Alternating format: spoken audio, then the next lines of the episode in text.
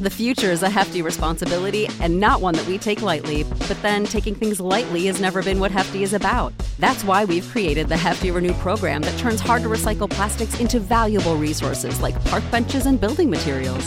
To participate, simply fill up an orange Hefty Renew bag with accepted items, tie it up, and drop it in with your regular recycling. That's it, it's that easy. It's time to rethink recycling with Renew. Particular valued resources may vary by geography. More info available at heftyrenew.com.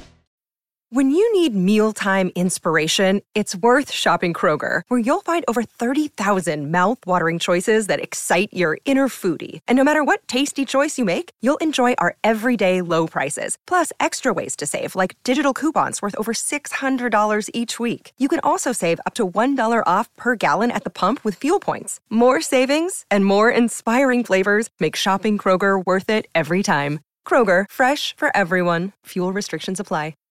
Save big on brunch for mom, all in the Kroger app. Get 16 ounce packs of flavorful Angus 90% lean ground sirloin for $4.99 each with a digital coupon. Then buy two get two free on 12 packs of delicious Coca Cola, Pepsi, or 7UP, all with your card. Shop these deals at your local Kroger today or tap the screen now to download the Kroger app to save big today. Kroger, fresh for everyone. Prices and product availability subject to change. Restrictions apply. See site for details. Attention BetMGM customers. Have a friend who loves sports as much as you do? Here's a chance for both of you to earn a $50 bonus when they sign up through BetMGM's Refer a Friend program. Just sign into your BetMGM account and click on the Refer a Friend program to send your friend a message inviting them to register a new account in the same state you use BetMGM in. Once your friend signs up and makes a deposit, they'll receive a $50 bonus. And once your friend places a bet with their bonus and the wager is settled, you'll receive a $50 bonus as well. Share the excitement and get a $50 bonus every time you refer a friend to BetMGM. Visit BetMGM.com for terms and conditions. Must be 21 years of age or older to wager. Ohio only. New and existing customer offer. All promotions are subject to qualification and eligibility requirements. Rewards issued as non withdrawable bonus bets. Bonus bets expire in 30 days. Please gamble responsibly. Gambling problem? Call 1 800 Gambler in partnership with MGM Northfield Park.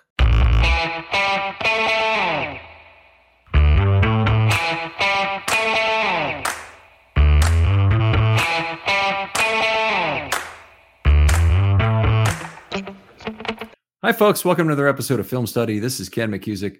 We're here for the third of our positional reviews, and we're going to talk about the Ravens wide receivers with our good friend Michael Crawford. You'd have to be a pretty damn good friend to come on the show and talk wide receiver after this 2022 season. Michael, how you doing? I'm doing good, Ken. Always good to talk with you. Um, yeah, this is this is like asking asking somebody to help you move. You know, yes. you know how good a friend it is when they show up and they actually help you do it. yes, my toilet overflowed. Can you help that? It's really more like that than moving. Moving involves pizza and beer. Yeah. Uh, anyway, I really appreciate you coming on, Michael. He's at Abukari, A B U K A R I, on Twitter. Other projects you're working on currently, Michael? Um, still kind of doing the podcast that we were doing this season. Of course, like a lot of people, the frequency might be tailing off a little bit now that the season's over. But the Fire Zone show, the Deep Cover podcast, Fire Zone is with Denard Melton um, at the Fire Zone show on Twitter. Deep Cover podcast is with uh, Chris Aguilera, Carrie Stevenson at Deep Cover Pod on Twitter. You can find them on there. You can find them on wherever you get your uh, audio podcasts, um, Spotify, iTunes, all that stuff. It's out there. So you can always go back and check those out all good football analysts. Really worth a listen, guys. If if you're not familiar with those pods, and I would say they're maybe lesser known relative to some of the others, give them a try. They're really worthwhile, and uh, and I think you'll enjoy it. And I, I know you hear Michael on them, and and he's great, and and uh, his his other. Uh, I, I, I don't want to say they're you're they're they're not your guests they're your your your partners his other partners yeah. are outstanding yeah yeah they're the talent on those shows. I you just try that. to be the setup guy. they really are the talent, especially um, you know, the defensive show because Denard, having played the position, having coached defense, knows way more about it than I do. So especially there. But Chris and Carrie, man, two of the sharpest minds. You've had them both yes. on your shows at various points. Yeah, and Denard too. That's right. Mm-hmm. All three really, really sharp guys. So yeah, I'm just I'm the setup guy uh, on in in in those uh, in those contexts. Well, uh, appreciate having you on, Michael. We have to thank our sponsor, Liquid Death, the water that will brutally murder your thirst. Please give that product a try. They've been very good to us. Uh, let's go talk the Ravens wide receivers. First of all, interesting point is the Ravens played the fewest wide receiver snaps of any team in recent history. And it, it probably was one of the heaviest offenses in relative terms, perhaps ever, but certainly in decades. In the last six years, the Ravens were in the high 2.3s this year in terms of number of tight ends plus six offensive linemen plus fullbacks per play. Okay. That's really hard to do because that only leave you got one running back that that mm-hmm. takes you up to 3.3, 3.4 in that range. And then the rest is wide receiver snaps. They didn't have a lot of total wide receiver snaps. The normal NFL alignment is 11 personnel. That's the most common. And that, of course, includes three wide receivers. And if the Ravens are averaging one and a half per play or 1.6 per play, you know, that's a, that's considerably less than that. Did not play very much 11 personnel at all. Um, when they did, it was it was an unusual thing, and uh, and so we're doing it within that context. What what comments would you have about that in terms of the 11 personnel heaviness this year? I think there's a couple different ways you can look at it. I mean, I think with Greg Roman, we know that he wants to play a certain kind of way. And with uh, a preferred personnel group, typically heavier, bigger bodies on the field, I think that's just sort of his preferred style. Um, you know, I, I think if you look back through his history, he's he's probably had some flexibility and depending on you know who he had maybe he played a little bit more 11 in certain places maybe back in the 49ers days or the bills days but i think here this current group of personnel especially last year mm-hmm. um you know you're looking at bateman you're looking at duvernay after those two guys it's kind of a hodgepodge of guys but then you've got coming into the season, of course, it played out differently than I think a lot of us expected. But coming into the season, you've got Nick Boyle, Patrick Ricard, Josh Oliver, um, you know, Mark Andrews, who essentially is a big wide receiver, but I'll throw him in the tight end group because I think mm-hmm. he did probably more blocking this year than he had in years past. But then you also had the two young guys in Isaiah Likely and Charlie Kolar, you know, who eventually, you know, got on the field and saw some time later in the season. So I think it was sort of a confluence of things where he had the body types to play those heavier groups. He wants to play that way as kind of a stylistic preference. And then there's all of the strategic things that come along with that when you play in those heavier uh, personnel groups. Typically, you're going to face more base defense. Um, typically, you're going to see more defined coverages. Now, this is something I learned from a couple of buddies of mine who coach um, at either the high school level or like lower college level, like D3 NAIA. And because I asked them about this because I saw it in like an old playbook. And I said, Hey, is there anything to that? And they said, Oh, yeah, you definitely see fewer um, varieties of coverage when you're mm-hmm. in heavier offensive personnel. He said, When you get into 10 or 11 and then defenses counter with nickel or dime, then you start to see all of the exotic stuff, right? Because mm-hmm. that's what they practice, it's what they work on the most. So I remember reading that. I was like, I wonder if that's just like a, a note that they put in this old playbook or if that still kind of holds true. And at least to these guys, now again, it's it's not the NFL, it's high school and low level college ball, but in their experience, they say, yeah, you you definitely see less variety defensively when you're in those heavier personnel groups. Definitely makes sense because you know tight ends and uh, and fullbacks uh, are limited in terms of what routes they can run. So you you you have certain uh, you know, at least pieces you might take out of that puzzle into man looks while still being able to play zone effectively uh, with the with the remaining uh, players you've got. But anyway, it does make all kinds of sense that that would be the case. Uh, Bateman off to a great start this year. This was, you know, k- kind of one of the really sad things about the season was his injury. He had 28 targets for 285 yards early on. Uh, it doesn't seem like a lot, and it's not a lot of targets, but 10.2 yards per target was the fourth highest in Ravens history for anybody with 20 plus targets, not just receiver, any player at all. Uh, well, any player who had receptions and who had, had uh, 20, 20 plus targets. So it's it really was an astounding season he was off to. And now, you know, we come into his third year this year, and his injury is is somewhat clouded to me. I don't I, I don't know exactly when Bateman is back, nor do I know when Duvernay is back, but I think that one of them at least, there was some talk about he might be back for the playoffs. Yeah, I think Duvernay. Um, the report I heard is that if they made it to the Super Bowl, he had a mm-hmm. chance to play, and so John Harbaugh was like, "Well, that's great news because we expect to be in this." you know, that obviously this was a while ago. Um, but yeah, Bateman, man, I think what we saw was the big playability. Right, that's mm-hmm. that's we saw some glimpses of it last year um, after he had that uh, sort of initial injury he dealt with at the beginning of the year, and then you know he uh, was able to play later in the season. But then, of course, Lamar went down, so you didn't get to see those two guys together very much. But you still saw some glimpses of that big play.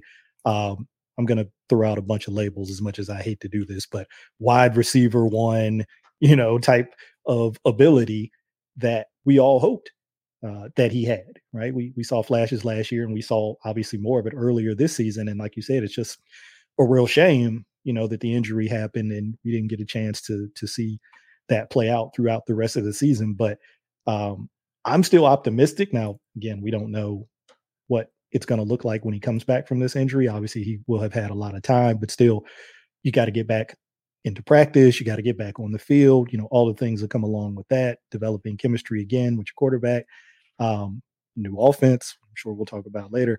So it's not one of these things where it's just like, oh yeah, he'll be back and he'll pick he'll pick up right where he left off when he was healthy. You know, it's it's still a bit of an unknown, but I'm optimistic about it.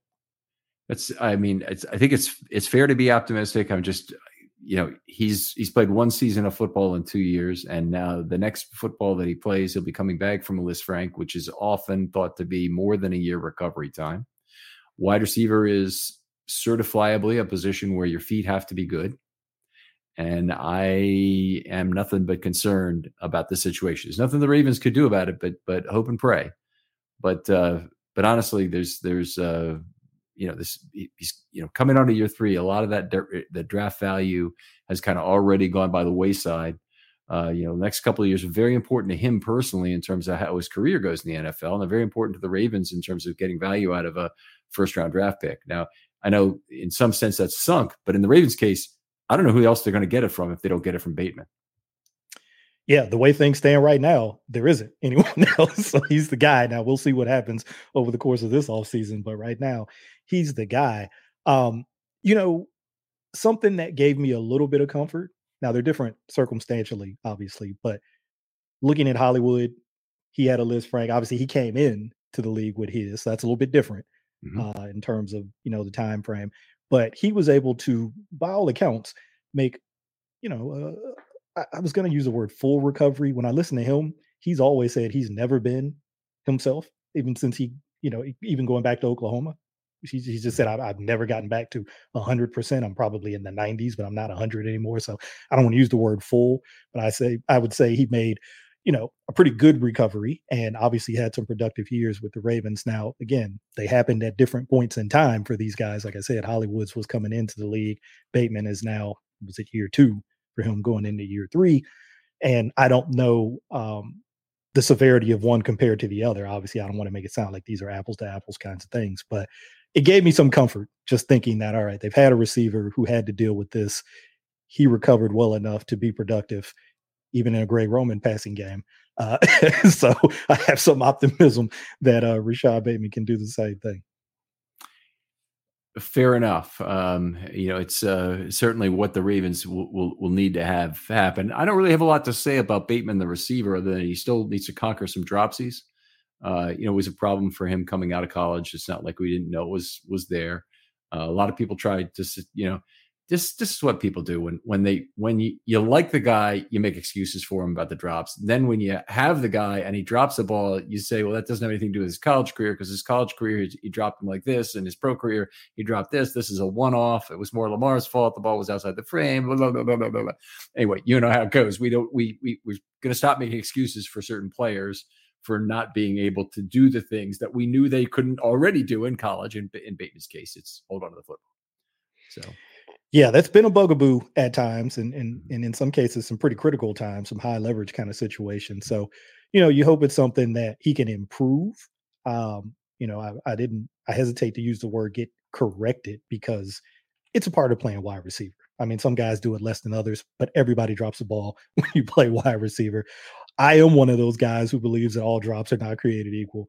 Um, but he did have that bugaboo uh, back in Minnesota. You can see it on his film there, and it, it has continued to kind of rear its head uh, in the games that he's played with the Ravens. So it's just one of those things where I'm just like, man, if we can just maybe not have it happen in some of those high leverage critical situations, you know, obviously you don't want it to happen at all. But if we can maybe eliminate it in those situations, I'll feel a little bit better about it.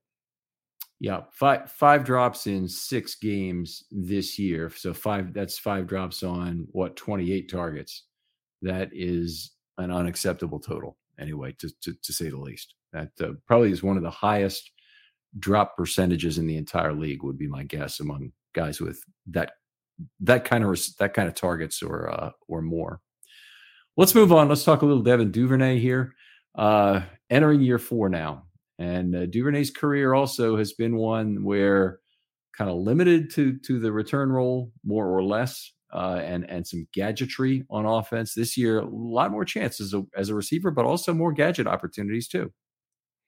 Yeah, I was really excited to start the year. We saw some mm-hmm. things mm-hmm. just in terms of him playing wide receiver, contested catches, you know, those kinds of things that we really hadn't have him uh, hadn't hadn't seen him do a whole lot. Uh, one maybe because he wasn't put in those kinds of positions and didn't necessarily have the opportunity, and then two just um, just going out there and just literally you know out muscling, out fighting a defensive back for the ball and making a play on the ball.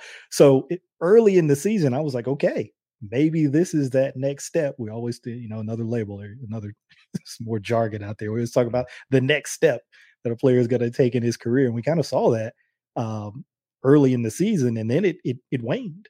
It mm-hmm. really kind of waned. Obviously, you know, once Lamar got hurt, a lot of things waned. But even when Lamar was healthy, um, we saw some of that kind of go away from those those you know the Jets game. Obviously, there's a one catch that the, the fade ball stands out, um, and I think he maybe had a you know one or two other in those first two or three games. And then after that, like I said, it kind of just dried up. But the gadgetry is still there. We know he can do all the jet sweeps, the quick screens, the bubble screens, the reverses, even you know a toss on a run play in that first Bengals yep. game. I mean, we know he can do all of that stuff. Um, all pro returner. You know, he's already established that as part of his resume. Uh, they had a little bit of a down year at returner compared to last year, this year, uh, before even before the injury. I don't say down is it bad, but just I think he had a really good year last year, and it was probably going to be hard to to sort of get to that same level and stay there um, this year. But you know, a utility kind of guy, right? Versatile all around, can do a bunch of different things.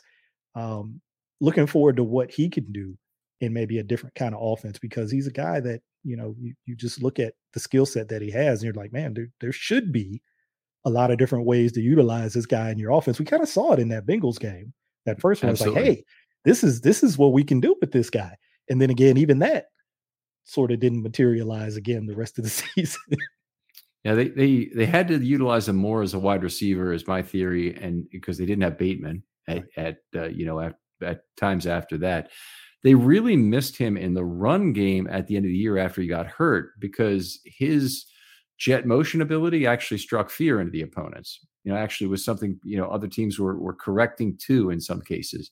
Uh, but then you know Jackson and him both out just devastated the Ravens, even though they're still able to run the ball a little bit effectively by getting even heavier than they had been early in the season. I mean, the, the numbers of the, the, the heavy numbers towards the end of the year were at the highest numbers that you'll ever see in the National Football League 2.7 2.8 in in some games and uh, just just absurdly high and and what uh, uh, you know they became in terms of a point of attack offense um, without Duvernay became even more extreme. I mean, Duvernay added a huge element of misdirection to the offense that I really love. Uh, probably even more than his receiving skills, which are not bad. You know, he 8.3 yards per target. That was a career high this year. It's not great for a wide receiver, but it's also not terrible. The Ravens certainly had a whole bunch of guys who were worse. Yeah, a guy who catches the ball really well. So, you know, we mm-hmm. go from one end when we were talking about Bateman and the drops to Duvernay, a guy very rarely drops a pass. Um, so very consistent that way. And, you know, just a guy who I always felt like could sort of carve out a little bit more of a role as a wide receiver. There was probably always going to be a, a, a, cap or a ceiling on it uh, in Greg Roman's offense, but I just felt like you know there was there was an opportunity to maybe do a little bit more uh, with him in some different ways, and it just you know for a variety of different reasons, um, just never really got to where I thought it could get to. But hey, still got the future ahead of us. We'll see. We'll see where it goes. So there's two interesting numbers here. Uh, Bateman, uh, one drop in 47 targets on the year. Sorry, sorry, not Bateman. Duvernay, Duvernay. One drop in in 47, and five out of 28, about 18 percent. So seven times roughly as high, eight times almost uh, as high a uh, a drop rate from Bateman than Duvernay, but Duvernay really did have a terrific year holding onto the ball. He also made some ex- astounding catches on balls he had no right to. He, he turned it into a target, but it wasn't, and particularly the, the, the deflection off Andrews' fingers to him. Yeah, yeah. yeah. I remember. Um, this is going back last year, but you remember the catch in the Vikings game in the back of the end zone? I mean, just just a ridiculous catch where he's kind of like tipping it to himself. And he also has to get both feet down on that back line of the end zone. It's a ridiculous, ridiculously good catch. I mean, he's a guy who, you know, he's built a little bit more like a running back yeah. than, than kind of your prototypical wide receiver. You know, maybe not as as long limbed or as lean as, as some of these guys are. It kind of has a little bit of a Ja'Marr Chase kind of build in some ways. Um, kind of more compact, muscular, very linear kind of kind of runner and and and athlete, but man, he can catch the ball. I mean, there's not much that gets past him. If he if he can if it if it's within his wingspan, he typically is going to find a way to come down with it. Right. A little bit lesser wingspan. That's a fair criticism of him that he's a little little bit small for a wide receiver. Um, I thought his his route running was a little better, but I thought something that made his route running a little better was the fact that they used him as a vertical asset earlier during the year. I think had some cornerbacks giving him a little space. I think that I, they they didn't really need to. As soon as Huntley, you know, was in the game, they they didn't need to do that, but they but they gave him a little space, and uh, and and he he still has, in my opinion, kind of limited top of the route wiggle. Uh, but I thought that that, that the uh, the opponents were uh, were were playing a little bit off, a little bit safe on him, thinking, yeah, this is the deep threat, I and and I've got him yeah, I mean, you you've got to respect his speed. And like you said, once the quarterback change, maybe you don't have to respect it quite as much. Right. Um, but just in isolation, you know, the player himself, you, you do have to respect his speed. And I, I give some credit to uh, Tee Martin and Keith Williams too for just you know kind of helping him with some of those transitions, getting in and out of breaks. Um, you know, we may talk about those guys at some point, but uh, people may look at that and say, okay, you brought these two guys in. It's going into year three now, right? I think they came in in 2021. Uh, you haven't really seen the dividends. I'm still thinking, be patient, right? Because when I look at those guys' track records, we know what T. Uh, we know what Keith Martin, uh, Keith Williams. I'm now I'm just combining all the names. We know what Keith mm-hmm. Williams has done uh, in terms of the guys that he's worked with. Tyreek Hill, Davante Adams, being one of the kind of premier wide receiver trainers. Tee Martin, this guy knows how to identify wide receiver talent. Just go back and look at his all-time recruits when he was a college recruiter. Uh, from as recent as Drake London uh, Jalin Hyatt, a guy who's coming out in this year's draft, Juju Smith Schuster, Amon-Ra St. Brown, Devon Williams, who was briefly with the, with the Ravens out of Oregon and kind of a weird situation there. But there's a number of guys uh, that he recruited who've gone on to, to play in the NFL to varying degrees. Uh, so obviously a guy who can identify talent. So I, I think those guys are gonna pay dividends. You just got to continue to kind of be a little patient with it. Yeah, you've brought up their name and obviously the Ravens are in the middle of their search right now for an offensive coordinator. In fact, they're really just beginning their search, as far as I can tell. Uh, it's been suggested that Harbaugh may talk to an awful lot of people to make this decision. Uh, a couple things about this. First of all, have Martin and Williams either one of them done enough to really be considered for the job at this point? Um, so the thing that the thing that would make that hard for me to answer is knowing what they're asked to do within um, the Ravens process, right? I know their titles. Anybody can go on the website and look at their mm-hmm. titles and read a little blurb about what they're doing. But what is their actual day to day role in terms of not just working with the wide receivers and the individual things they do there, but if you're a passing game specialist, and I think that's Keith Williams' title, um, my understanding is that is a role where you're really working on the passing game plan, right? The passing part of the game plan for that week, mm-hmm. um, and and sort of identifying plays, um, identifying coverages, identifying mismatches, and then sort of recommending those to the offensive coordinator throughout the week. Hey, here's what I think we can do on this play. Here's what I think we can do in this situation. We should probably adjust to this, right? So if you're doing something like that, uh, granted, he's only been doing it for two years um, with the Ravens, then um, like some of these candidates they reportedly are going to interview who also have passing game coordinator in their title, it would be similar. Maybe he hasn't done it for as long as some of those guys, although I don't know. Zac Robinson, um, due for the Rams. I don't think he's been at young, young guy terribly yeah. long. So maybe you can make the case uh, that that Keith Williams uh, has that. Obviously, Tee Martin has been an offensive coordinator in college, uh, particularly the passing game part. I heard a crazy story about uh, sort of how that was working at USC. Uh, I think it was the last year that Sam Darnold was there. So I think Clay Helton was the coach. I think his son was also some sort of offensive assistant, and Tee Martin had the offensive coordinator title. And uh, this was Jordan Palmer, who works with a lot of QBs, trains a lot of QBs mm-hmm. coming out of college for the draft. He worked with Sam Darnold. And he said that they actually had one guy who called the plays for first down, another guy for second down, and another guy for third down. I think Tee Martin was the third down passing game coordinator, which sounds like a ridiculous. That that does uh, sound ridiculous. I, am not sure I believe that entirely. There, there. It's it's almost like there's got to be more to it than that. You have a lot less third downs than other downs. You do have more passes on third down. So I guess if you're going to be a pass game coordinator, that's something. Okay, let me let me get back to the reason from the original the original yeah. question, which is have they done enough to to earn it yet? There's obviously going to be things about Greg Roman that that a lot of people are going to point to and say, "We didn't have a chance. Greg Roman is around." Well, I mean, the, and the and the talent wasn't that good. Is is really the other you know another component that, or maybe the talent was great at tight end, like you mentioned earlier, and it's a good offensive line. And the Ravens have a natural predilection to beating the crap out of their opponents anyway. So they'd rather do it that way. And it is more efficient in some ways in terms of, of, of winning games. They didn't hold on to the fourth quarter lead all that well this season, but is generally speaking a good thing to be able to control the clock and, and, uh, and be able to make decisions that are negative expected point decisions, but positive win probability decisions, which is an important distinction. It's why expected points doesn't really work as a statistic for me. Mm-hmm. Uh, anyway, the, the the point I'm making here is that Greg Roman, when he was run game coordinator and tight ends coach, those are the two uh, positions I believe he held before mm-hmm. he became offensive coordinator. He took his boss's job away. I mean, plain and simple.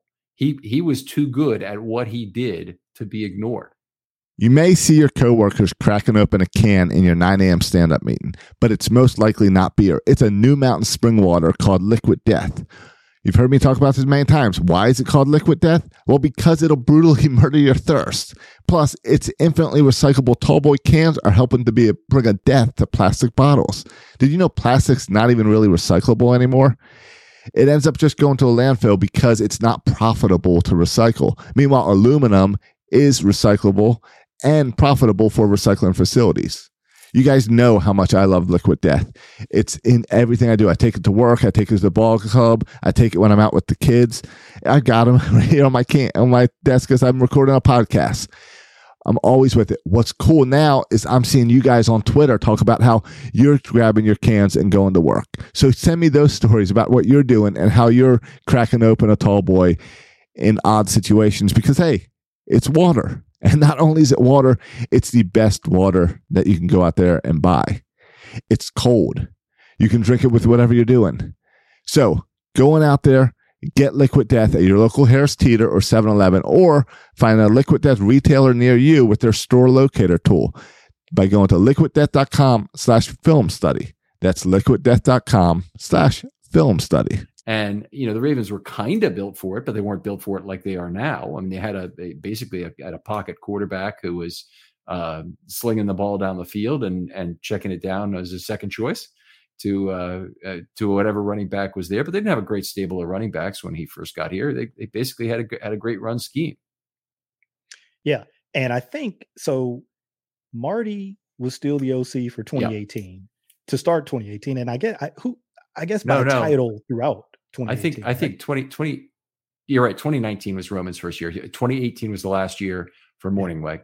And they said there might be a it might be a place for you to stay within this system. and and I think they would say the same thing to Roman right now if they, they you know, he's not going to want it because he'll have other offensive coordinator opportunities. I think, but uh, or other more senior roles anywhere wherever he goes. Yeah, yeah. Uh, to me, but, you know, the thing that I think this is my, just my opinion. Uh, obviously, there's a whole faction of people who mm-hmm. are on the other side of this. I always struggled with this criticism of of his passing game, and and, and here's why. Well, his passing game is garbage right? You know, just, that was that was like the extent of the argument. His passing mm-hmm. game is is garbage. It's bad. The reason I always struggled with that is when you really study the designs and the concepts, he's running the same stuff the rest of the league is running. So I'm like, it's not that he's doing things uh, that uh, or or I should say not doing things that other, you know, effective passing games are doing. I think the real difference was the devil's in the details, right? One's about the players, like you said, that's always going to be first, the talent mm-hmm. that you have on the field. Number two, it's how you get to those things. It can be the same concept, but formationally, using shifts, using motions, um, the the the deeper nuance of how you coach certain things, how you coach certain routes, right? Hey, we're going to run it this way. We're going to run to this landmark. Or if the defender's playing with this kind of leverage, here's what we want you to do in terms of your reaction, or here's how you set that up to get to where you want to need to go. All the devil in the details of how you coach those nuances where you can say, okay, yeah, they're running the same passing concepts as the Chiefs or the Bills, but how come their guys are getting old, you know, getting open and we're seeing guys running into each other, you know, in the Ravens passing game at times. Again, starts with the talent, but I do think um, you know, some of the devil in the detail stuff was why I had an issue with it. So I said, look, if you just say it's garbage without really kind of digging into the the, the nuance behind it, then you know that's kind of tough for me. But if you if you want to go down to that in the weeds level and point to some of those things, and you think some of those things were flawed or were not maybe as good as they as they could be, I think it's a fair argument because again, this guy's strength you mentioned his background, O line, mm-hmm. tight ends coach, was the run game. I don't think anybody would argue that that was his strength, and so you know he's going to spend more time on that. He's going to be more comfortable with that. So I think it's totally fair if you want to criticize the devil in the detail stuff, but just high level to say, well, it's just trash. That that was kind of rough. It's it's it's not that's not high level at all. That's yeah. that's you know living among well, yeah, grass not high in terms of intelligence, yeah. but just like surface. Yeah. I should say surface. Yeah, not yes. high surface. Fifty thousand foot, whatever. It's it's uh one of the things I think is about the Ravens um offense that would set it up for photo ops in particular, which is oh my god, Twitter lives on those um, it is is that extended plays create situations where receivers get bunched. Okay. The other thing it does it is anytime you have rub routes or any kind of, I mean, the, the, Steelers, they run their whole offense off these bunch routes. You know, the, the, the Chiefs did uh, when they were, when they were good, they, you know, slip Kelce free. They, they do all kinds of things to rub free a defender. But on, on extended routes, you also get the same thing because the general rules of the scheme have you rolling to the side of the field where the quarterback is also rolling. Now Lamar tries to have other people do other things as well, which is which is good. You know, Mark Andrews is trying to run away from that, generally speaking. Um, but basically, you got a bunch of a bunch of players running the same way as the quarterback. You're going to get some people in the same area. That's what happens. And and and so you have you have a quarterback who extends plays naturally, and that's going to happen. In fact, he does more than that because when he rolls out early it creates the fire drill earlier in the play sometimes. But if you try to compare that to what Joe Burrow does in 2.55 seconds or what Brady does in 2.38 seconds or any of the other guys, Manning and when he was in his final noodle armed years, I mean, those guys, you know, they had to get rid of the ball quickly. And I think we're going to see that that that I think we're going to see that weakness of a lot of other of those quarterbacks who get rid of the ball very quickly. Um, Huntley last year, not not 22 as much as in 21 got rid of the ball super quick. They had to steam it out of his hands because he really he really didn't understand pocket awareness. He didn't have any pocket awareness maybe is the way and they didn't also have to tackle. That that was a that was a weakness but anyway my, my point is anyway extended plays cause a lot of these twitter photo ops for for uh, uh, criticism of multiple receivers at the same spot Yeah, and it happens in every offense. That's the other Mm. thing. it happens in every offense. We follow the Ravens, so of course we're going to see it more Mhm. here, but it happens in every offense. If you were to go watch the all 22 for every offense around the league, you can get into an argument about does it happen more here versus there? That's fine, but it happens everywhere. And for the reason that you mentioned, and also when you have guys who have the freedom to sort of adjust their routes, Mhm. for by all accounts, coming from not only offensive coaches, but from defensive players, primarily Chuck Clark, who said, Mark Andrews has the green light. He can literally do whatever he wants. so, you know, when you have that, if you've got two or three other guys running the route that's designed in the play, and then you have one guy who starts that way, but then sees an opening, sees an ability, you know, sees an opportunity to, uh, you know, find some open space or work off of a, a, a DB or a, a safety, um, excuse me, a, a linebacker or a DB. Sometimes that's going to take him, you know, closer to other people than you know the design of the play would would would suggest. But that's all part. That's part of what makes him such a great player too. So you don't want to take that away from him. You know, you try to do it within a way where it's not going to create a tons of those, you know, kind of traffic jam situations. But you certainly don't want to coach that out of him. The guy has such a natural feel for getting open and creating space and finding space. You don't ever want to take that away from him by No. making him a robot and say you have to run it this way. If you never run it this way, you're not getting on the field. Uh, You can't if- do that. if you have to run it that way, then the defenders know where you're going. So, so you want him to have the freedom as long as he can maintain the hive mind with Jackson. That's been very well done. And you know, it's boy, those two would really miss each other if they're not playing together. They would really miss each other. I mean, it's it's not like Mark Andrews can't be a somewhat effective, or sorry, an effective tight end, a star tight end, probably even. You know, playing with with whatever other halfway decent quarterback the Ravens might have af- after Lamar, but uh, he won't be as good. Lamar, Lamar and he, and just the, the, the natural desire of Lamar to throw to him is a is a very positive thing. Let's move on here. We got to kind of pick it up here a little bit. I'm sorry. Sorry, I sidetracked us. no, no, no, no problem. And, and I love the rabbit holes with you. You know that I- on the running back show, you might appreciate listening to this, but but Jim Zipcode was on, and we probably spent 20 minutes talking about uh, how OPS sucks for baseball. You know, but now the running back show wouldn't have been that long otherwise, but but it's really a long uh, rabbit hole dive. we got all anyway. the whole off season in front of us at this point. There you go. So we'll, we we have to have something to look forward to. So Demarcus Robinson, interesting player, and in some ways not a totally dissimilar year to Marcus Robinson's year here with 2003 with the Ravens. Um, he broke out against Washington that last preseason game, played all 17 games. I believe he may have led the Ravens receivers in snaps, though I didn't actually verify that, but he did play all 17 weeks. I know he played a lot of snaps, so I think he probably did, but it's possible Duvernay had more. I'm I, in any case, he was close. 6.1 yards per target. 23 of his 48 catches were first downs. That is horrible. That's just utterly horrible for a wide receiver.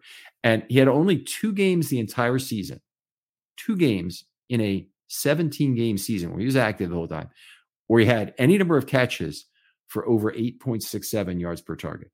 Hmm. That is actually very difficult to do. Like one catch, 10 yards, two catches, 17. y- No, that wouldn't do it. Two catches, 19 yards.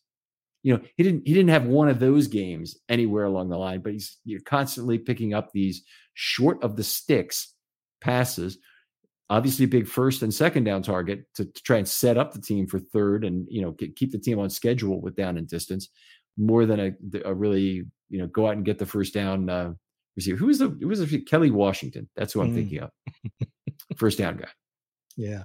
I mean, it was interesting to me when they picked him up because we'd heard throughout the all season about the plays that James Proche was making, the Mhm. strides that Tylan Wallace was making.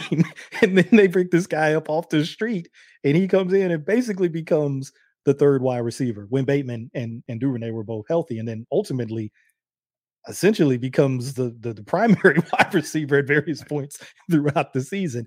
And you mentioned all the numbers uh, and, and why you you probably don't want a guy like that to be your primary wide receiver.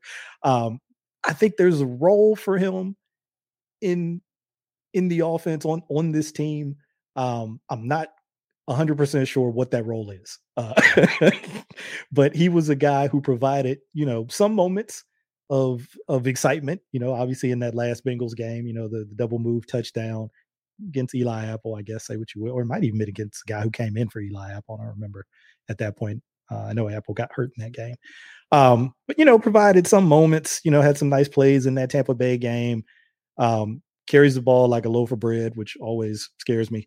Um, mm-hmm. But seemed like a guy who, you know, was looking for an opportunity. Obviously, he had been with the Chiefs for a while, and, and you know was going to always have a tough time with uh, Tyreek Hill, Travis Kelce, and some of the other guys in that offense. But looking for an opportunity, basically found an opportunity on this team through you know injury. Uh, probably would have liked to play with Lamar more than he did. Um, but I don't know. It was just it was a very weird thing for me because it's like you got these guys that have been here in your program for years let alone all camp. And then this guy comes in and he just overtakes him. You watched the Washington preseason game, right? The last preseason game of the year, and he didn't even play that much, but he burned two grocery baggers, we'll call them, one sluggo, one out and go.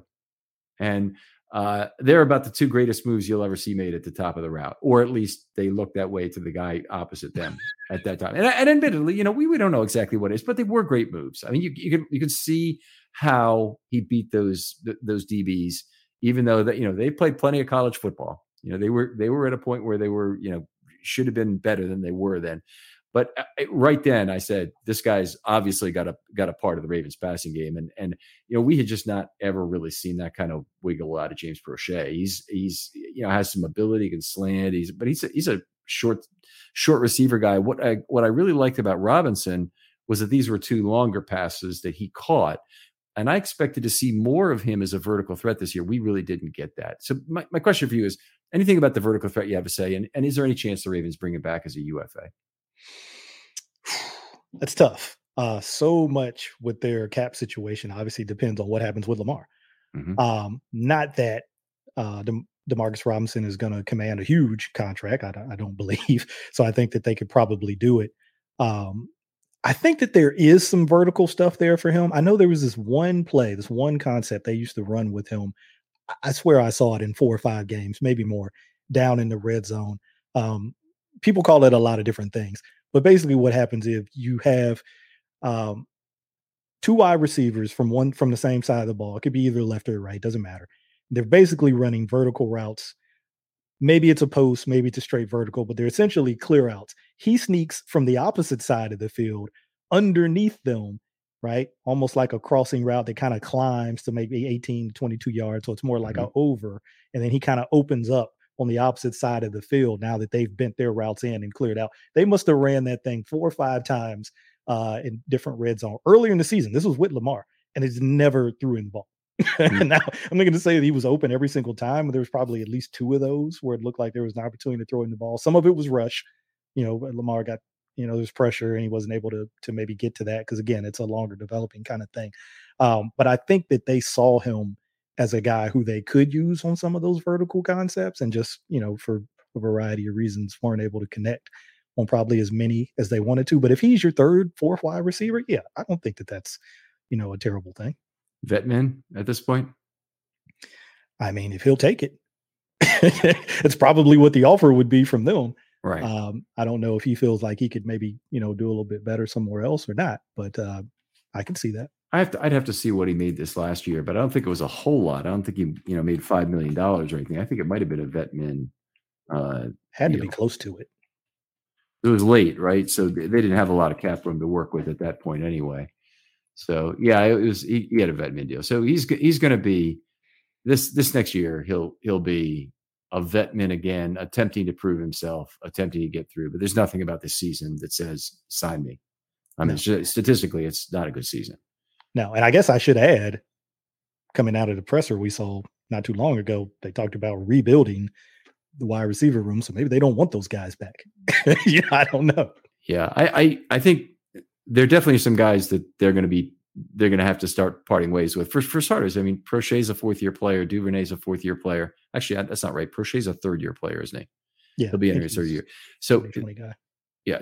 Uh, wait a minute. If he's 2020, then 23 will be his fourth year. So I, am looking for. I know Duvernay will be entering year four. I think Proche is actually entering year three, but I could be wrong. Uh, and Wallace is entering year three. If you want to look it up, that's that's great. I'd, I'd really appreciate that. A couple of the guys yeah, I want 2020 sure. for Proche, 2020 draft.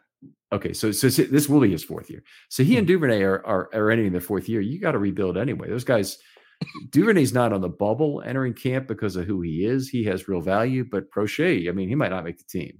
There's no, there's no, I don't think there's any reason to believe that that you know he's a certainty. His option value is gone. So the Ravens don't have any, you know, oh well, even if he doesn't quite make it this year, he'll be good in 2024 kind of thing. Well, he won't be theirs in 2024. He'll he'll be a, a UFA. Uh, you know, that's the problem with most of the guys. Robinson, Djax is another one. You know, it's real nice to see DeSean Jackson catch that bomb against Jacksonville.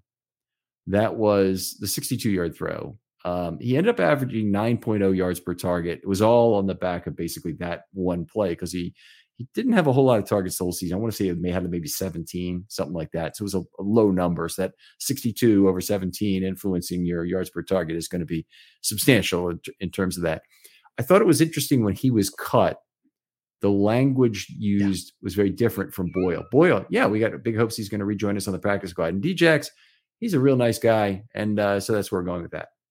yeah. kind of thing. It was, well, he took longer than that, but yeah. Yeah. And the language he used himself on his IG story where I'm tired of the BS. oh, really? Awesome. No, I didn't hear that. Oh, yeah. Yeah. Mm. He was uh, apparently not real happy about uh, the way that things were done there at the end. And so, yeah, I would not see him uh, returning next year. Um, but, you know, for a guy who was what, 35, 36, I forget mm-hmm. where he was at in age, um, a guy whose game had always been predicated on speed and like elite speed. Um, obviously, he wasn't that anymore, but he was still plenty fast, mm-hmm. and you know, still had um, some opportunities where he got vertical, where he got behind the defense. Um, had a couple couple plays where guys just backed off of him. Right, they they get out of their back pedal and turn and run because they're like, as as as Djax uh, said himself, you know the uh, the the GTFB uh, you got to get the you know what back uh, when he's coming at you full speed and he's able to kind of snap that off and catch some some comebacks and some curls. Yeah, a couple of those, not a ton of them. Um, so I think that there was you know some stuff there and probably a little bit more um, meat on that bone, so to speak, in terms of getting him the ball in some other situations, but just didn't happen that way. And it it sounds like the the way they parted ways at the end was was you know not on the best of uh, of terms, at least from his perspective. So I I would uh, not expect him to be part of their plans in the future. Right, and that that uh, that obviously reduces the veteran wide receiver pool by one that they'll have to draw from. And uh, Andy Isabella, a very fast man in college, obviously. Just brought in really to be a jet motion guy. They really missed Duvernay that much in the jet motion game when when he was out.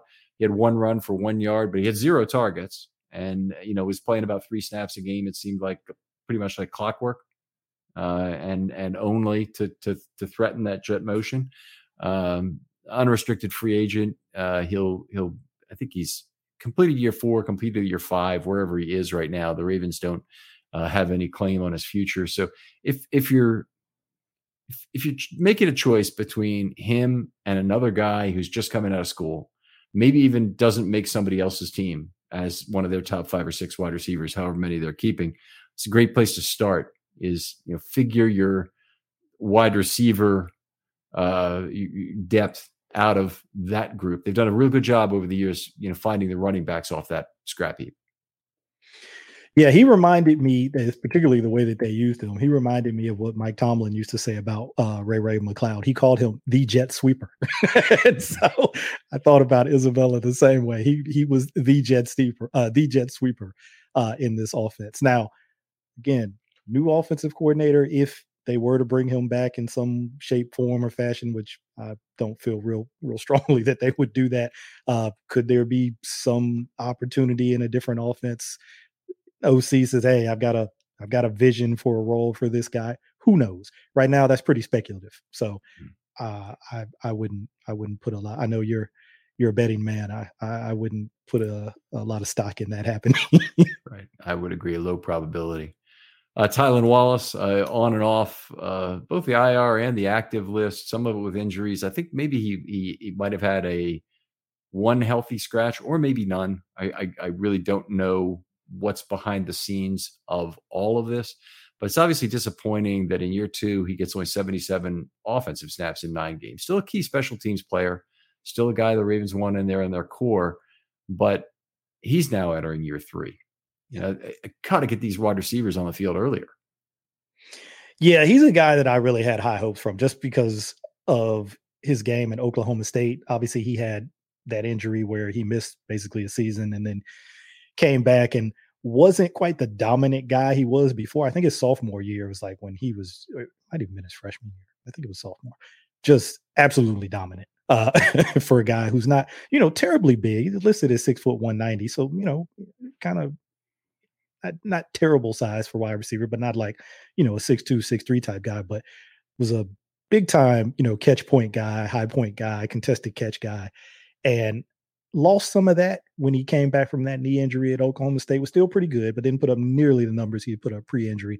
Uh, but I thought he had a chance to maybe kind of reestablish some of that in the NFL. And like you said, just had not had the opportunities to get on the field. Very good special teamer, very good gunner. Um, in the limited opportunities he's had, we've seen some flashes of playmaking. You know, whether it was last year in that second Bengals game, I think we saw it as much this year. Um, but you know, you see a play here or there, and you're like, okay, that looks like that could be something, and then you don't see the guy in the game, or or you see him maybe. This one was debatable, so I, am always very careful about this. But uh, I think it, I think it was in that first Bengals game again where it looked like he might have stopped running on a route, didn't quite run at full speed all the way to an mm-hmm. end. Looked like it was going to be a touchdown where he had gotten behind the defense, and Lamar was able to kind of see him late, but it ended up being an overthrow. But it looked like it was an overthrow where it was like a stop start or slow down. Restart kind of situation. and so, you know, that's never going to sit well with coaches if they're like, hey, man, you quit on that play when, you know, look, you don't get a lot of run to begin with. So when you get your opportunities, we need to see balls to the wall, 100% effort all the time. Yeah. So that probably doesn't, sit, which really didn't mesh with me because you look at how he plays on special teams and you see that kind of effort. Mm-hmm. But then on that one route, you're like, man, did he, did he just kind of shut it down? I don't know. I don't want to say that because I don't know for certain just kind of what it looked like to my untrained eye. But I'm still hopeful, man. Hopefully he can kind of work through this hamstring injury. I think that's what they listed him with towards the end of the season, and um, you know get some opportunities. But it's it's I don't know. I've been really disappointed. you know what I mean with some of these guys. I just I had high hopes for a lot of these young guys, and it just never. Even going back to Miles Boykin, I mean, it just never panned out. You know.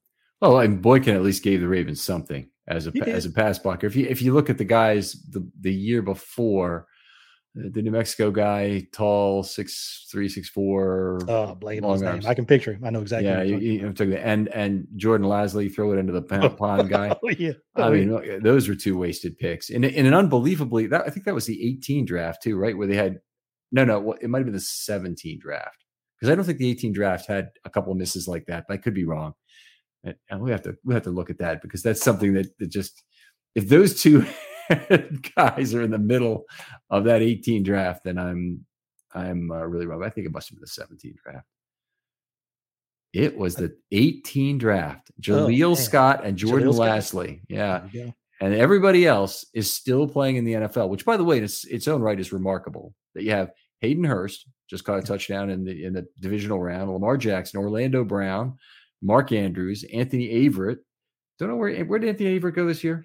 He's the Raiders, I thought. Raiders, okay. Kenny Kenny Young still playing. DeShon Elliott still playing. Greg Senat apparently still playing. Bradley Bozeman had a little hard time getting on the field this year. And Zach Sieler, who's now a star for Miami, yeah. Yeah. and was the first of that 2018 draft class to get his uh, to get his second contract signed. Incredibly. Yeah, he was not the guy that I would have expected no. that to happen to back then. But when you watch him, like you said with Miami, he's turned into a really, yeah. really good defensive lineman. Yeah, he's a very good player. And uh, and to have those two losers, frankly, is is I, mm. I I don't want to use that word too often, but those two loser wide receivers in the middle of the draft like that, boy, they really stand out. Uh, and uh, is there anything to it that the Ravens just maybe don't have good judgment at wide receiver? Is is the problem really in scouting? That they need to bring in two new guys who are receiver specialists to be not area scouts or one guy maybe to be an oversight scout of some sort for wide receivers?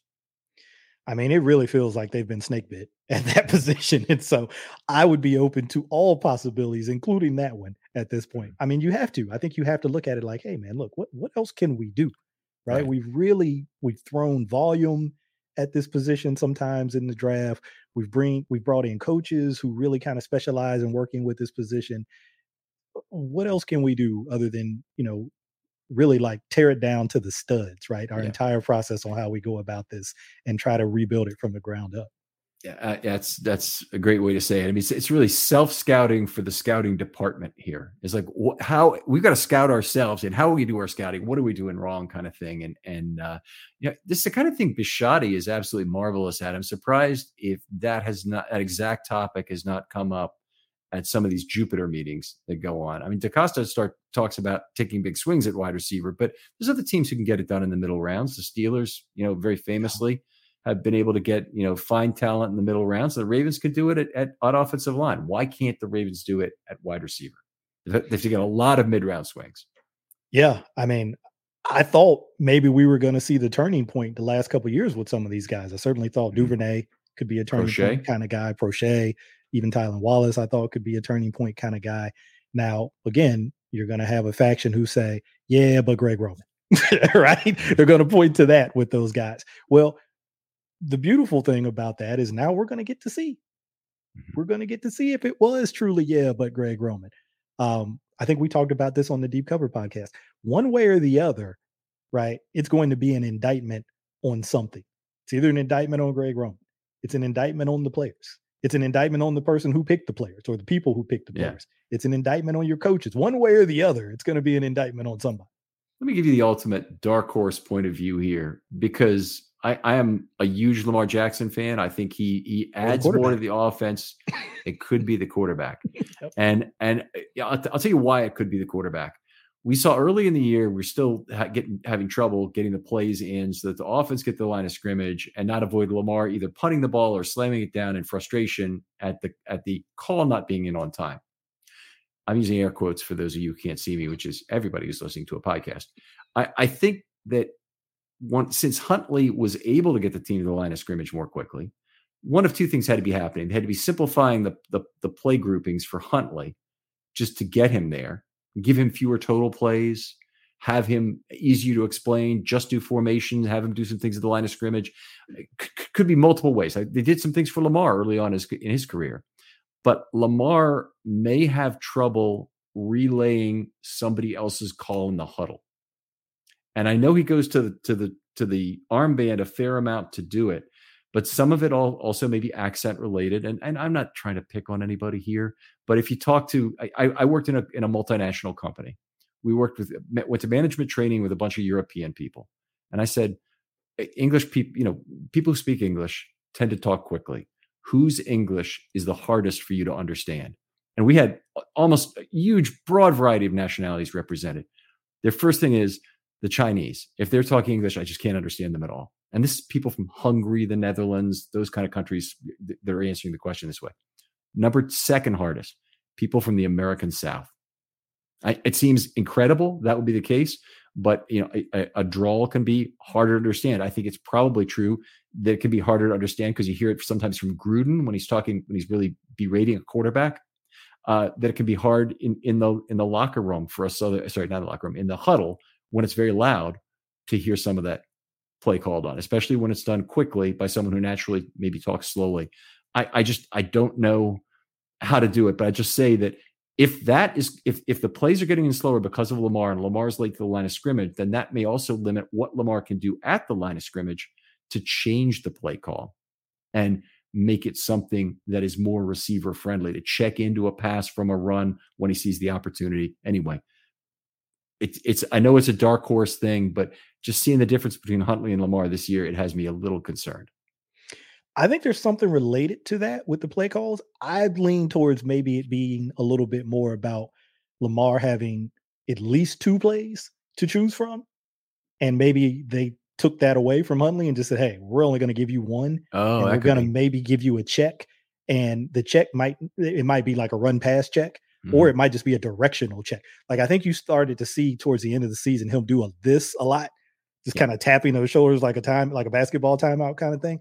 Yeah, I think that was a directional thing. I think they were changing okay. the direction of the play. Now we know We don't know about all of the games, but we know one game for sure because Greg Roman said it after that Dolphins game. We put more on Lamar's plate from an at the line of scrimmage perspective than anything since he'd been here, mm-hmm. right? And that included having multiple plays. So I think, and you could kind of see that. You can kind of tell if you if you really study and you really pay attention to it when he's probably got two plays and it's up to him to decide are we going to run the one that we've got or are we going to kill it we're going to can it and go with the other one i think they gave him more of that this year now I don't know how that relates to getting the actual call right now. Once you're at the line of scrimmage, you've got those two plays and you're looking over the defense and you're trying to decide do we want to run the original play or do we want to can it go to the next play? That's a separate thing. But in terms of actually getting the call to him, what the delay was with that part of the process, you're right. I don't know about that part. But in terms of him at the line of scrimmage, I think this year there was probably more of him having two plays and him having more responsibility at the line of scrimmage to determine what to do with that. Mm-hmm. And certainly, I don't think you want to put that on Huntley's plate as much as you would put it on That's Lamar. I'm not going to say he didn't do it at all. Yeah. Because I mean, look, Huntley, I just don't know if you can play offense in the modern NFL if you don't give the quarterback some ability to do that. So I think Huntley probably had some of that too, but maybe not as much that, you, uh, as Lamar had. You're not playing with all the information if your motion can't tell you anything about the defense and you can't react to that. I mean, that's it's one element. I mean, you can see how they're lined up. I'm just where are they? Are there eight yeah. guys on the line of scrimmage and you don't have a check play? You know, or you have to run that play. You know, so it's it, you know a lot of that. You know, obviously it doesn't really make sense, but uh, uh, but th- there are other elements that, by the way, in Roman's response that I really didn't like. It's some of the worst Greg Roman stuff I've ever heard was him him backfilling about how Lamar's running the clock to zero so frequently was actually killing off two minutes of game time, and that was helping the Ravens. Well, first of all, it it, it helped them in some games, you know, to, to close it out. Maybe uh, you know, they they didn't know at the time that it was helping them because sometimes in the first half, sometimes in the second half, you know, they don't know. Right. But anyway, I'd heard him. I'd heard him say that before. There was an old 49ers article because apparently that was an issue back then at times too. And he he was quoted as saying something very similar back then. He's like, "Hey, people think that you know, it's we're not able to get to play in time. Sometimes it's intentional. Sometimes there's a reason why we're going that late into the play clock. And he said sometimes even when we get to the line of scrimmage with more time, say maybe we've got, you know, 14, 15 sec- seconds, but then we we run that down with motions or shifts or whatever else we're doing, that's intentional too. So in his mind, he either believes that or that's his go-to excuse. because uh, he's he's used it at multiple stops. So I, am okay with it if it's here's what we are trying to do on that play and on this play and on this play. I'm not okay with it in the Pee Wee Herman runs into the curb, flies over the handlebars, hits himself on the lawn, and says I meant to do that. Yeah, that's that's where I'm not okay with it. So it's it's uh uh.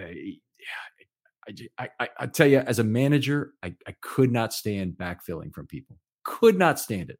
Yeah, I, I screwed up, but look, it worked out look, it worked out for us. Stop it. it's just well, it's come to a stop here. at least at least with him as the play caller. Hopefully you don't get somebody else who does the same thing. But yeah, we won't we won't have that uh, from him anymore. Yeah, there you go. All right, let's move on. Uh, uh, we didn't talk about Sammy Watkins. We will very briefly here. Five targets over 23, over three games, sorry. 119 yards. Big fumble in there that, yeah. that you know, cost him any chance to come back in the last Cincinnati game, or week 18. Um, but 23.8 yards per target is hard to beat. It's probably a record for for uh, maybe any number of targets, but certainly for five targets or more, I guarantee you it's the record in Ravens history. Um, eh, eh, I'm going to even check and see if it might be an NFL record at five or more targets. Um, so eh, now 9.5 yards per target over two seasons with the Ravens. To me, if you're looking at him, I think he might be the most likely to come back to the Ravens and the most reasonable as a cheap UFA guy on a one year deal again. Yeah, a veteran guy who's not on the DeSean Jackson end of the age spectrum. yeah. But, you know, obviously there's the injury concern with Sammy. Mm-hmm. Uh, didn't show up as much this year because they got him later in the season. Um, but the one thing you can say about him, you know, maybe there's some availability issues because of the injury, but he does make plays. I mean, whether you think back to last year or this year, you think about the Steelers game where he got the touchdown, the one where they went for two uh, for the win, didn't get it. You think about the Detroit game, the big catch to set up the long, Mhm. you know, field goal by Tucker. This year, you mentioned some of the the plays he made in the Cincinnati game. He does make plays. Uh, that's the one thing that you can say about him. Now, you're like I said, you know, coaches have said this forever. The best ability is availability. That's going to be a challenge with Sammy throughout the course of an entire season. Uh, but that's just part of the deal uh, with him. I think you know that going in. And, you know, if you decide to bring him back, you're sort of accepting that, um, you know, that that's going to be part of the deal with him.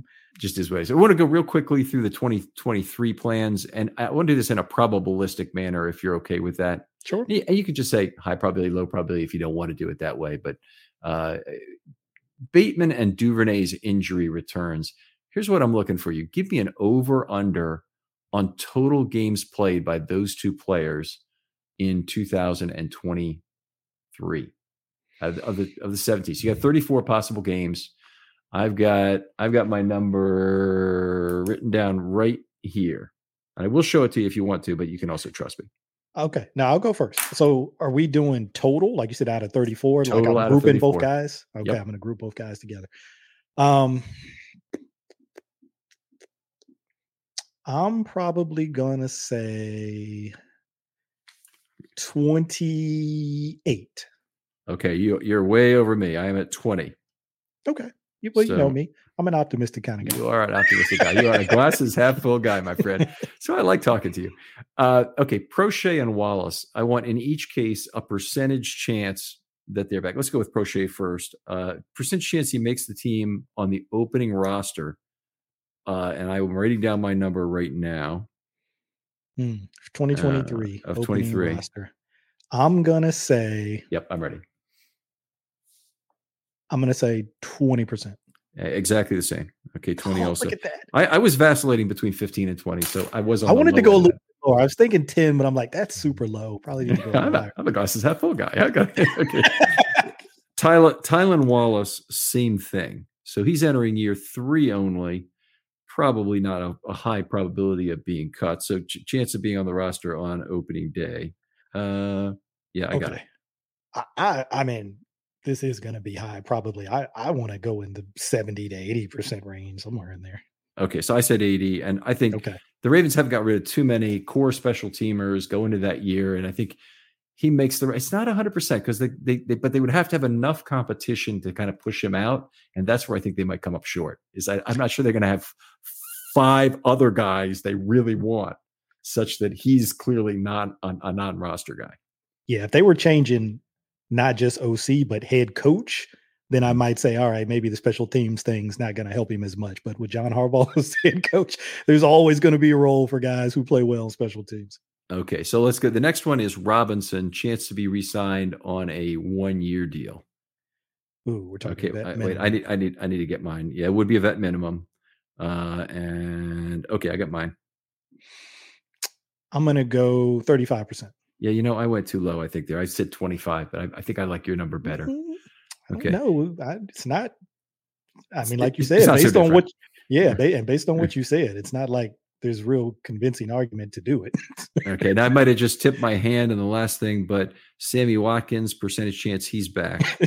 I think you may have. Uh, I'm gonna, I'm gonna say five percent. Okay, I went with the same five percent. I, I I don't think it's absolutely zero. You know, backing off it is maybe something. And you know, it, it- but this is again week one roster and not who they go to during the year because they they'll they'll make a lot broader set of phone calls after they get turned down a few times or or you know lost a few players.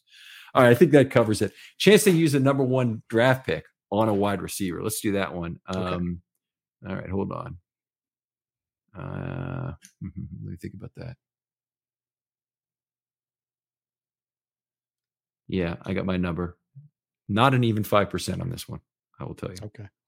I'm gonna go. This is gonna be low for me, but I, I've, I've Mhm. been biased because I've been watching nothing but cornerbacks for like two Yep. months. Uh, I'm gonna go thirty percent. Okay, I said 38%. I think they need it, but I think cornerback is the other clearly competing need.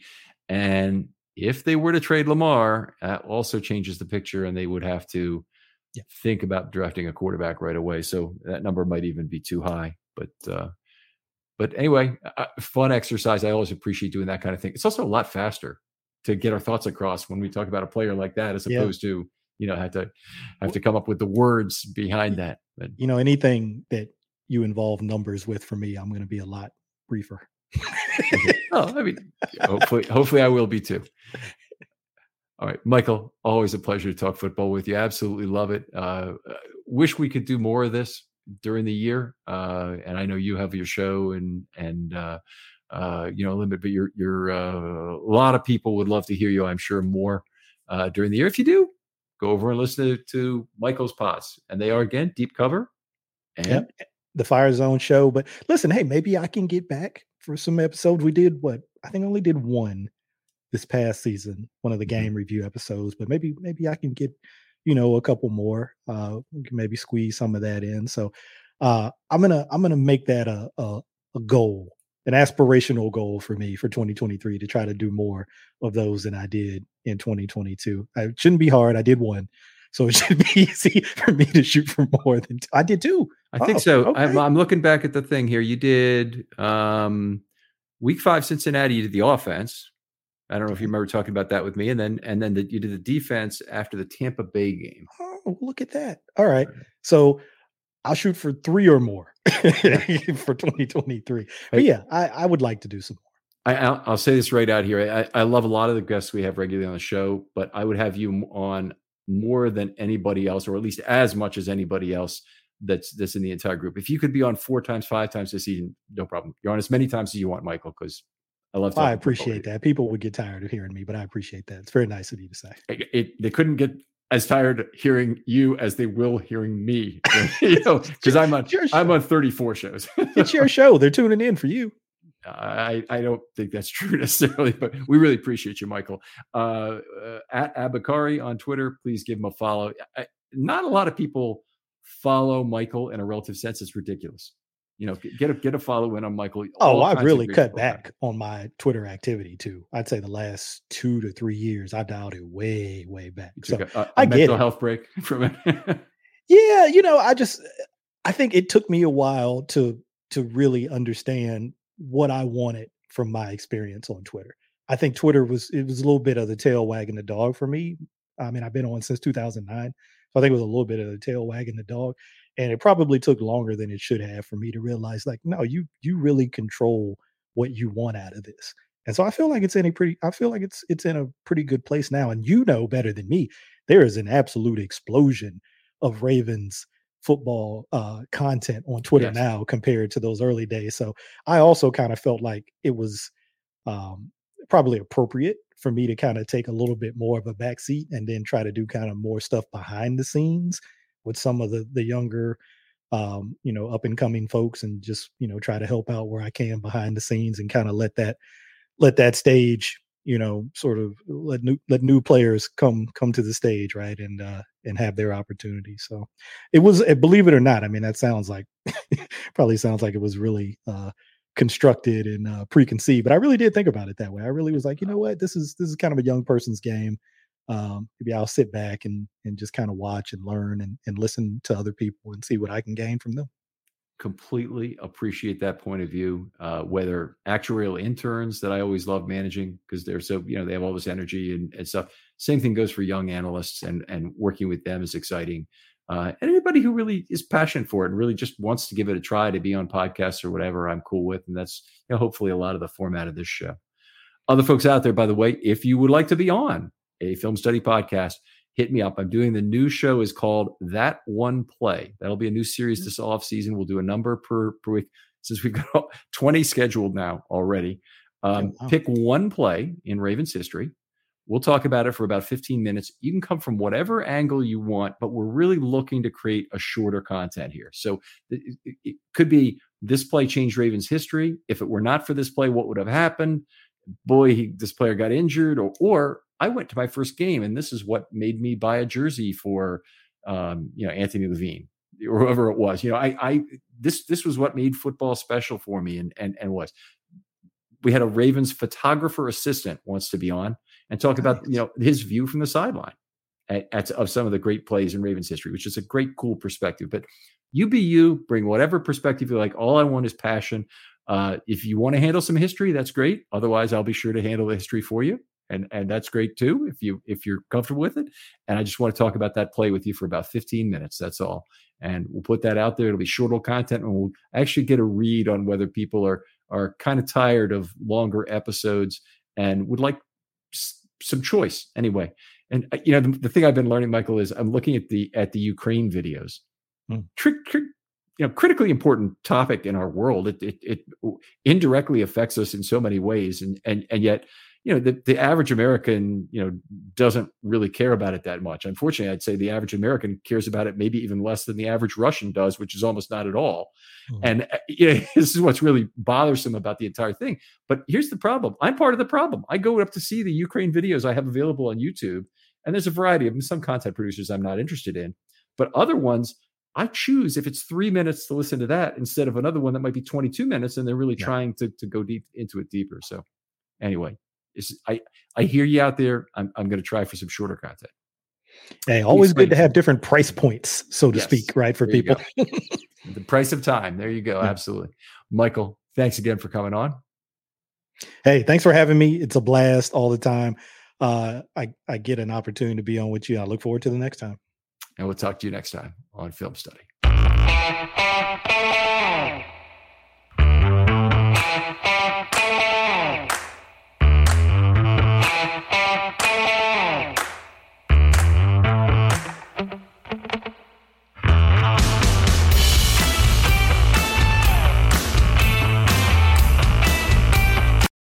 Without the ones like you, who work tirelessly to keep things running, everything would suddenly stop.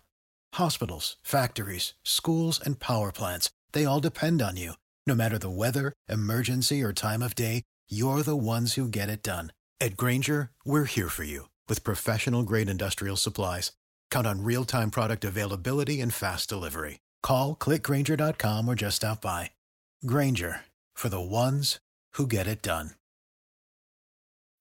When you need mealtime inspiration, it's worth shopping Kroger, where you'll find over 30,000 mouthwatering choices that excite your inner foodie. And no matter what tasty choice you make, you'll enjoy our everyday low prices, plus extra ways to save, like digital coupons worth over $600 each week. You can also save up to $1 off per gallon at the pump with fuel points. More savings and more inspiring flavors make shopping Kroger worth it every time. Kroger, fresh for everyone. Fuel restrictions apply.